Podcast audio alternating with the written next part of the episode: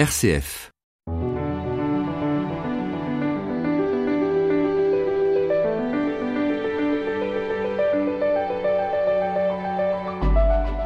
Un ange avec ses ailes déployées qui vient rendre visite à la jeune Marie dans sa maison.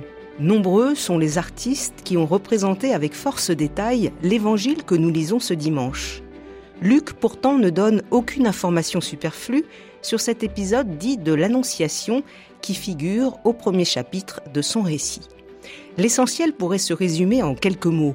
Ouverture à l'autre, écoute d'une parole inouïe, élan d'une réponse qui va entraîner l'humanité dans un acquiescement, dans la spirale d'un oui qui croit que rien n'est impossible. Pour commenter ce passage, je reçois Anne Lécure, religieuse dominicaine. Bonjour. Bonjour Béatrice.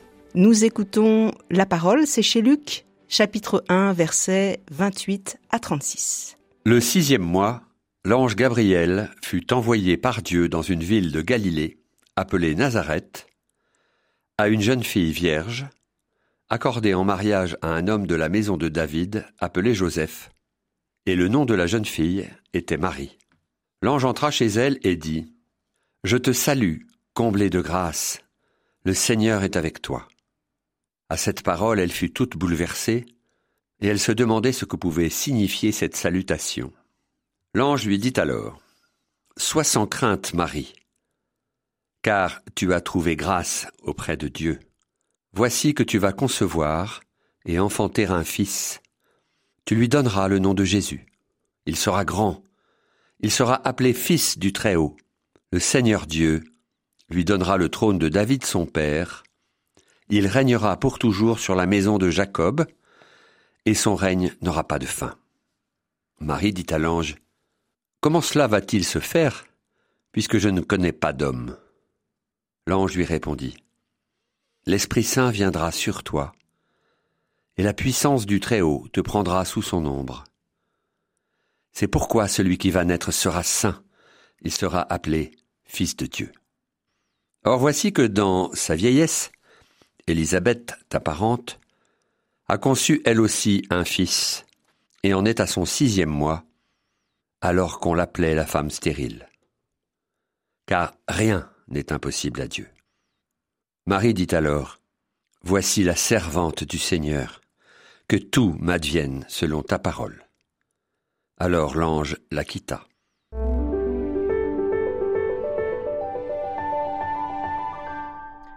Anne Lécu, nous sommes au début de l'évangile de Luc, juste après le récit qui raconte comment Zacharie, le père de Jean-Baptiste, a reçu l'annonce d'une future naissance.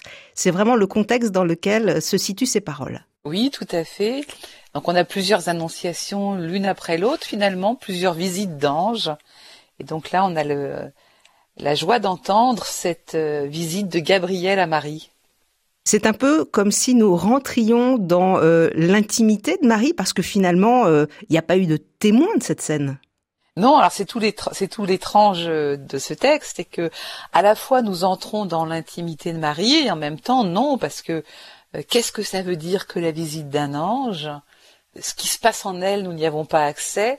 Ce que le texte nous dit, c'est son acquiescement, mais le, bouleversement qu'elle peut ressentir, l'espèce d'abîme qui s'ouvre devant euh, ce mystère de, cette rencontre qui advient, qui est un secret entre son Dieu et elle. Finalement, le texte nous dit que ça se passe à l'ombre. Et donc, euh, ça nous est pas accessible. Et, de même que le plus intime de nos rencontres avec Dieu n'est pas accessible à autrui. En tout cas, c'est une mise en scène, là, euh, proposée par l'évangéliste. Tout à fait. Nous allons relire avec vous cet évangile verset après verset. Le sixième mois, nous dit Luc, l'ange Gabriel fut envoyé par Dieu dans une ville de Galilée appelée Nazareth. Alors, vous avez parlé des anges. L'ange, c'est celui qui annonce dans la Bible? L'ange, c'est un messager en fait. Le terme grec angelos, ça veut dire messager. L'ange Gabriel, c'est euh, quelque chose de Dieu, un, message de Dieu que Marie découvre dans son existence. Donc c'est extrêmement mystérieux. C'est pas c'est pas une forme sur laquelle on pourrait mettre la main.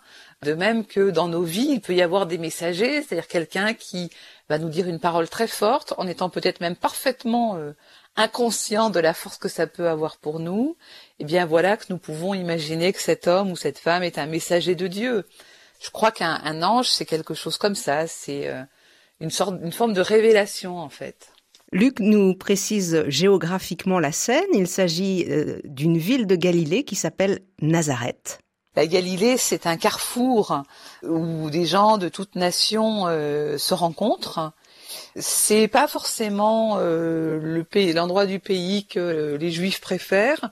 Je sais pas si vous vous souvenez dans un autre texte, dans l'Évangile de Jean, Nathanaël, qui est sous son figuier, dit de Nazareth peut-il sortir quelque chose de bon?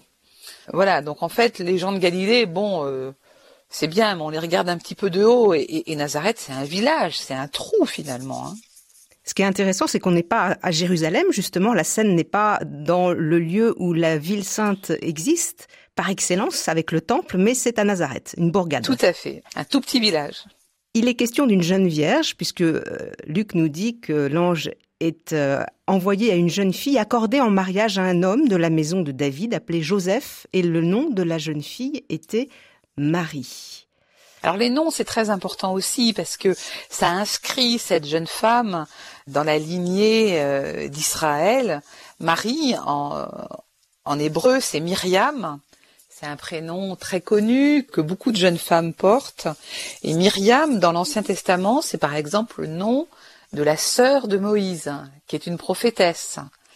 Joseph, c'est aussi un nom très important parce que Joseph, c'est le nom du onzième fils de Jacob qui va être vendu par ses frères, qui sera conduit en esclavage en Égypte et qui finalement, grâce à la faute de ses frères, euh, va pouvoir être au bon endroit au bon moment, euh, avoir le génie d'aider Pharaon à, gérer une famine. Et grâce à cet esclavage euh, en Égypte qui est devenu finalement pour lui euh, l'opportunité d'être à un rang élevé et à un poste de décision, eh bien il va pouvoir sauver ses frères de la famine. Donc du coup, c'est important de, de, resituer le nom de ces personnages parce que ça veut dire que aussi bien Marie que Joseph ils sont de la lignée de tous les personnages de la première alliance. Et donc l'évangéliste Luc, il choisit d'inscrire l'histoire de Jésus dans la, dans la continuité directe de ce qui s'est passé dans, le, dans ce que nous appelons l'Ancien Testament, mais qui est, qui est la première alliance en fait. Il est dit aussi dans ce verset que Marie est vierge, mais elle est accordée en mariage à un homme. Alors le mot grec, c'est parthénos, c'est c'est une jeune fille en fait. Mais c'est une adolescente et je pense que c'est d'abord ça qu'il faut entendre. Elle est promise à Joseph, mais elle est encore toute jeune.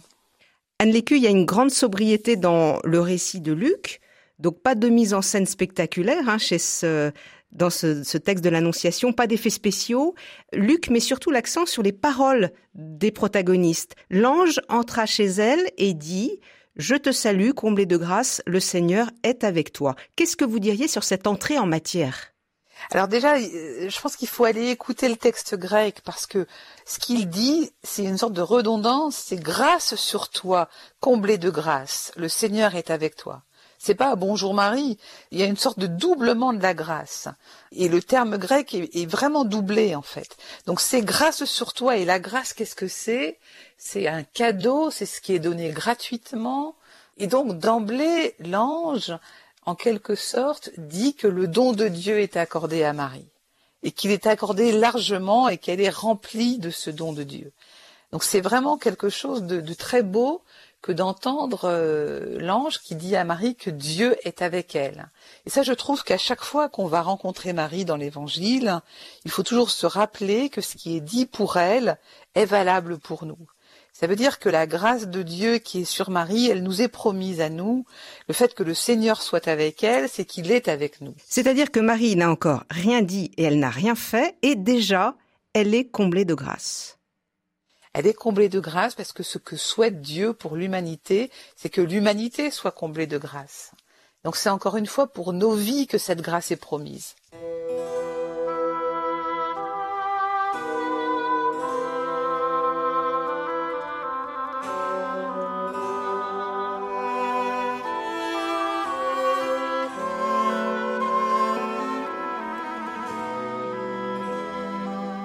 Enfin une bonne nouvelle, Béatrice Soltner. À Nécu, nous continuons à regarder l'évangile de ce dimanche chez Luc, chapitre 1, versets 26 à 38. L'ange vient de saluer Marie. À cette parole, nous dit euh, Luc, elle fut toute bouleversée. Elle se demandait ce que pouvait signifier cette salutation. Comment interprétez-vous ce fort trouble de Marie? Bah, C'est-à-dire que quand vous avez un ange qui s'installe dans votre, dans votre salon, je pense qu'il y a quand même de quoi être troublé. Donc, il me semble que c'est euh, le débordement de, de l'expérience qui est manifesté à travers ce trouble. Je sais pas, mais euh, si nous pouvons faire mémoire les uns et les autres de moments forts dans notre vie de, de foi ou notre vie euh, tous les jours d'ailleurs, c'est pas vous tombez amoureuse de quelqu'un, voilà. Il y a quelque chose en vous qui se trouble. Vous vous dites, est-ce que c'est lui Est-ce que c'est elle et tout est modifié, toutes les coordonnées du monde sont bouleversées. Euh, ou bien si vous êtes avec votre Bible euh, et que subitement une parole de, ce texte euh, vous frappe alors que vous l'avez déjà lu 40 fois, il y a quelque chose en vous qui est troublé, qui est la comment dire la prise de conscience que que c'est bien à moi que cette parole est adressée. C'est troublant, c'est bouleversant cela. Donc je pense que Marie, toute jeune, qui réalise que quelque chose de Dieu s'invite dans sa vie, il y a quand même de quoi être spécialement euh, euh, touché. C'est-à-dire que toutes les coordonnées du monde sont modifiées, son, avenir est modifié selon, selon comment elle va accueillir euh, ce qui lui arrive. Elle doit prendre conscience que, que c'est un changement. Enfin, oui, c'est bouleversant. Alors ça, c'est pour le bouleversement intérieur. Et puis, il y a, une sorte de question chez Marie. Elle s'interroge. On la voit d'ailleurs souvent dans les évangiles. Méditer en son cœur, nous dit l'évangéliste. Elle cherche le sens? Bah oui, je pense que son trouble, enfin c'est pas, c'est pas, on peut pas dissocier cela du trouble. En même temps que le trouble, elle se demande ce qui lui arrive. Oui, tout à fait. L'ange dit alors à Marie Sois sans crainte, car tu as trouvé grâce auprès de Dieu le nom de Marie est prononcé pour euh, la première fois là par Gabriel. Tout à fait. Il la nomme, il la rassure, et il lui redit ce qu'il lui a déjà dit, peut-être pour qu'elle entende, hein, euh, que, le, que le cadeau de Dieu, le don de Dieu, sa présence est pour elle. Il y a aussi le euh, N'aie pas peur de l'ange, qui est une parole très forte, que l'on peut aussi recevoir pour nous-mêmes. Oui, alors souvent l'ange, euh, il rassure les gens. Hein. Il a aussi dans l'évangile de Matthieu, quand, quand il va, quand, je crois que c'est aussi Gabriel qui va rencontrer Joseph en songe, il lui dit aussi de ne pas avoir peur, parce que je pense qu'effectivement la visite d'un ange, encore une fois, ça relève du trouble. En fait, on n'est pas euh, quand quelque chose de Dieu euh, est manifeste dans une vie, il y a quand même de quoi être très dubitatif, très, ouais, c'est bizarre quand même. À l'écu, nous, nous regardons cette scène où l'ange apporte son annonce à Marie, l'Annonciation. Nous continuons à lire le texte. Voici que tu vas concevoir et enfanter un fils, tu lui donneras le nom de Jésus. Il sera grand, il sera appelé fils du Très-Haut, le Seigneur Dieu lui donnera le trône de David son père, il régnera pour toujours sur la maison de Jacob, et son règne n'aura pas de fin. Alors là, grande tirade de Gabriel, qui a de quoi impressionner Marie quand même. Ah oui, alors là, ce qui est admirable, c'est que c'est complètement dingue quand on y pense, en fait cette jeune femme euh, qui est encore une adolescente, en gros, un ange vient lui dire de la part de Dieu qu'elle va tomber enceinte et que l'enfant qu'elle va porter sera quand même pas n'importe qui. Donc là, on est dans un truc qui est complètement sur surdimensionné pour elle, qui est énorme. Enfin, c'est un truc énorme. Et alors, Marie, et là, je voudrais vraiment qu'on lise la suite en même temps parce que ça va ensemble. Marie, elle n'est pas du tout démontée par le truc, et c'est là où elle est admirable. Hein. Comment cela va-t-il se faire puisque je ne connais pas d'homme Elle pose une question cash, elle pose une question complètement cash en disant bah écoute voilà, je ne connais pas d'homme, explique-moi comment ça va se passer cette histoire, voilà. Ce qui est la bonne question finalement. Je vais tomber enceinte, OK, mais comment? Enfin voilà. Donc je trouve que là on voit une espèce de de droiture de Marie, de on, voit qu'elle a quand même de la personnalité, qu'elle a du cran, qu'elle a de l'aplomb, elle se fait pas démonter par l'annonce. Par contre, elle elle discute elle discute avec le messager de Dieu, et le messager de Dieu va carrément lui répondre. Donc on est dans une sorte de dialogue qui paraît presque naturel, alors quand même qu'on annonce des choses complètement dingues à Marie, et elle reste pas du tout muette, elle n'est pas du tout en train de se dire qu'elle est en train de devenir dingue, elle discute cache avec son Dieu, quoi. Et ça, moi, ça, ça me bluffe. Et ça aussi, c'est une leçon. Ça veut dire que nous avons le droit de discuter avec notre Dieu, quoi. En lui disant, écoute, voilà ce qui m'arrive. Explique-moi, là, je comprends pas très bien, faut que tu m'expliques. Comment ça va se passer? Revenons un peu juste sur le contexte. Luc fait allusion à la venue d'un Messie, donc il faut rappeler que ce Messie, il, est, il était attendu par tout le monde. Alors le Messie, il est attendu et en même temps il vient pas, donc on ne sait pas très bien s'il est attendu pour tout de suite ou s'il est attendu pour la fin des temps. On ne sait pas très bien qui il sera. Est-ce que c'est un roi qui va avoir un pouvoir politique? Est-ce que c'est euh, un prophète? Euh, ce Messie, on ne connaît pas bien le contour, en fait, euh, le cahier des charges en quelque sorte. Donc, bon, voilà. Et là encore, Marie, ça la déstabilise pas. D'ailleurs, je ne crois pas qu'il soit dit explicitement que c'est le Messie qu'elle va porter en son sein. C'est pas du tout de ça qui est dit. Ce qui lui est dit, c'est d'ailleurs pas forcément plus simple, c'est que son fils sera appelé fils du Très-Haut. Et ça veut dire quoi ça? Ça veut dire quoi? Eh ben je sais pas, je sais pas ce que ça veut dire. Est-ce que Marie, elle sait ce que ça veut dire? J'en sais rien. On ne sait pas. Donc on est associé aussi à cette forme d'acquiescement de Marie qui renonce à expliquer, qui renonce à tout comprendre et qui s'engage sur une parole en fait.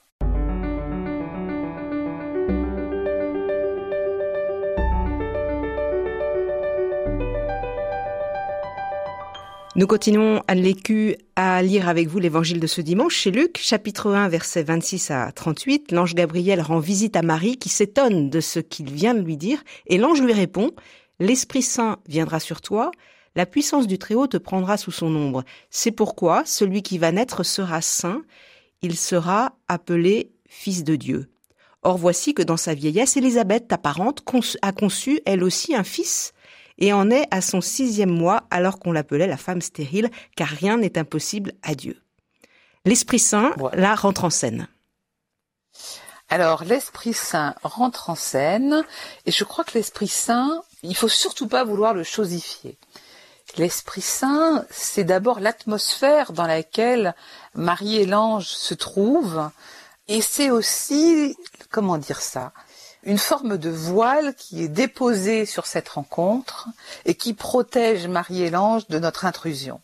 Donc je crois que l'ombre de l'esprit, euh, c'est un abri pour Marie et ça l'abri de son intimité. Et donc il faudrait pas trop vite vouloir creuser ce que cet esprit protège.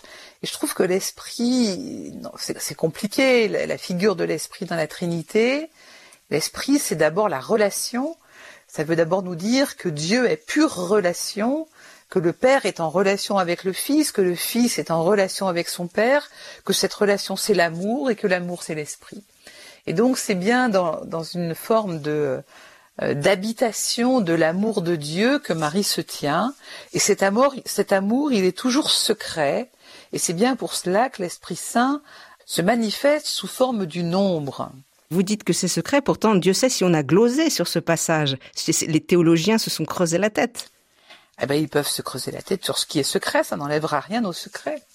Et alors, on peut faire de la théologie et la théologie négative, tout un courant très très très ancien et encore très présent dans l'Église orthodoxe, ainsi sur la théologie négative, c'est-à-dire sur le fait que ce que nous savons de Dieu, c'est d'abord et avant tout ce que nous ne savons pas, parce que Dieu est toujours plus grand et qu'il déborde toujours toutes nos catégories et qu'on ne peut jamais l'enclore dans un dans un concept ou dans une petite boîte et on ne peut pas mettre la main sur Dieu. Donc vraiment, moi je trouve c'est très important euh, de préserver cet inconnu qui est ce qui arrive dans cette scène. L'ange évoque Élisabeth, la femme stérile qui va enfanter. Alors on pense bien sûr à, toutes les femmes de la, de la première alliance, hein, du Premier Testament, qui, qui voulaient avoir un enfant et puis qui ont eu un enfant. Alors je pense que c'est aussi une manière de, euh, de rassurer Marie, de réatterrir, parce que quand même le deuxième discours de l'ange, il est à peu près aussi euh, impressionnant que le premier. Euh, celui qui va naître sera appelé fils de Dieu.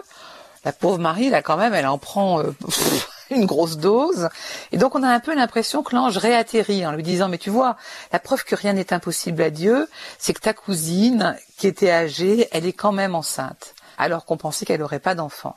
Et donc tu vois bien que rien n'est impossible à Dieu. Donc de même qu'une vieille femme a pu tomber enceinte, de même toi, toute jeune, tu vas tomber enceinte. Et on a l'impression qu'il réatterrit en fait, qu'il rassure. Moi je trouve ça très rassurant pour Marie. Et il termine en lui disant que rien n'est impossible à Dieu.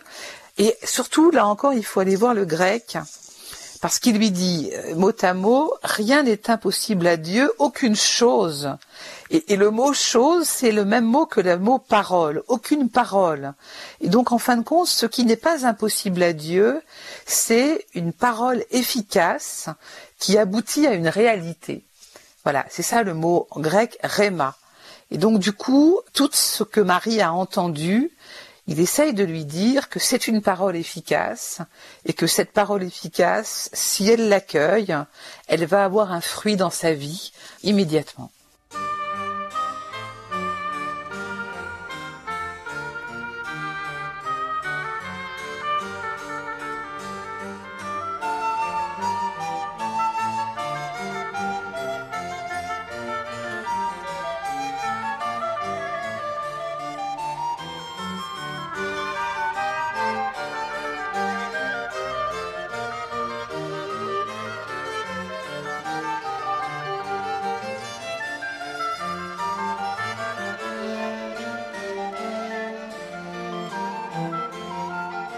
RCF.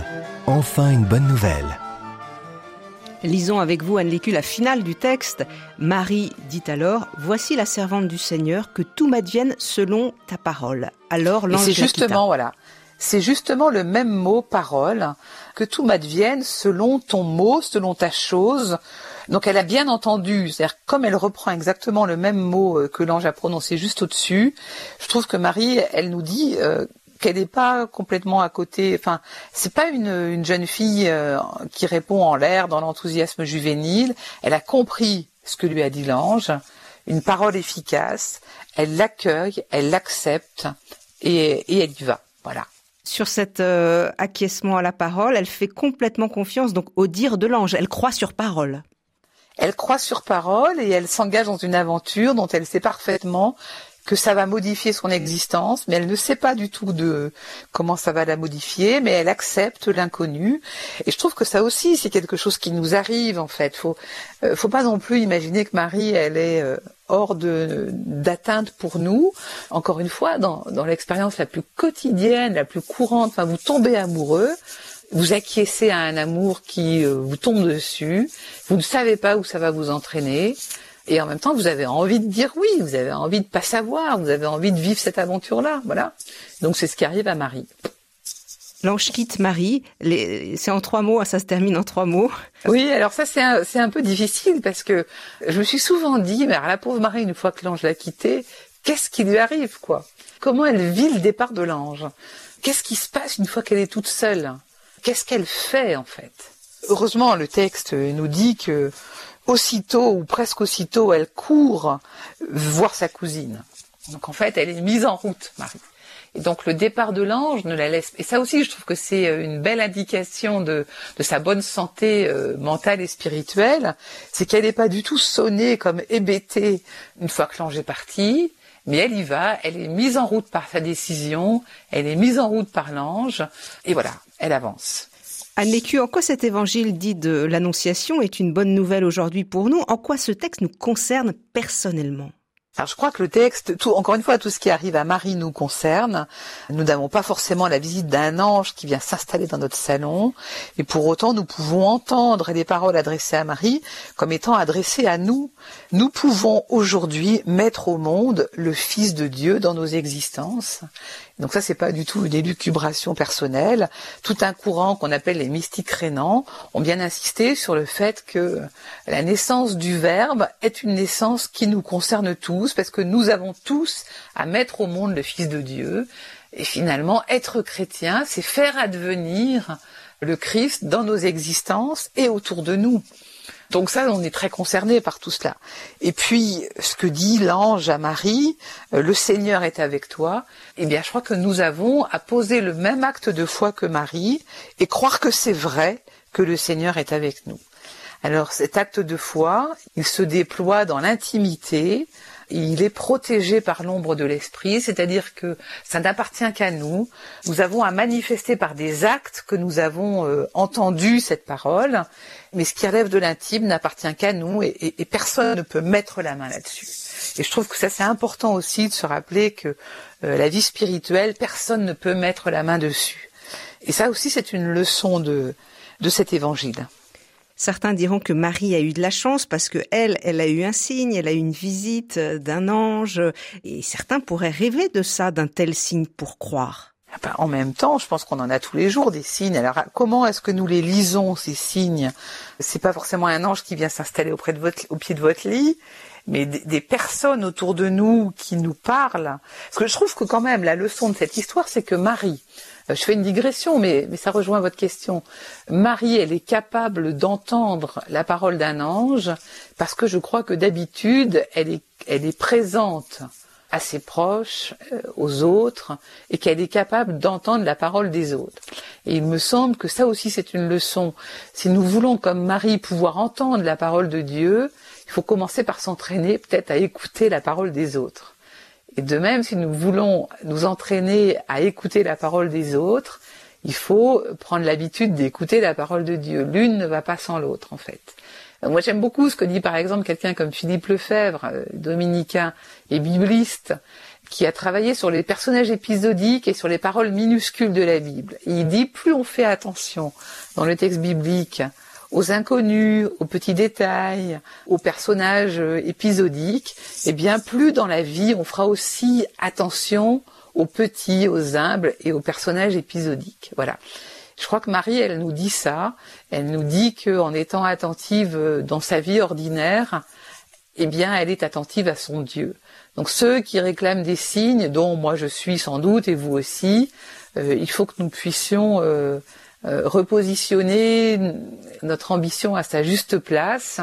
Ce qu'il faut demander à Dieu, c'est peut-être la capacité d'entendre la parole des autres. C'est ça qui nous est demandé. Anne Lécu, euh, l'ange dit à Marie, rien n'est impossible à Dieu. Qu'est-ce que ça veut dire pour nous aujourd'hui, puisque nous voyons bien que le champ des possibles, il se rétrécit avec les crises que nous traversons?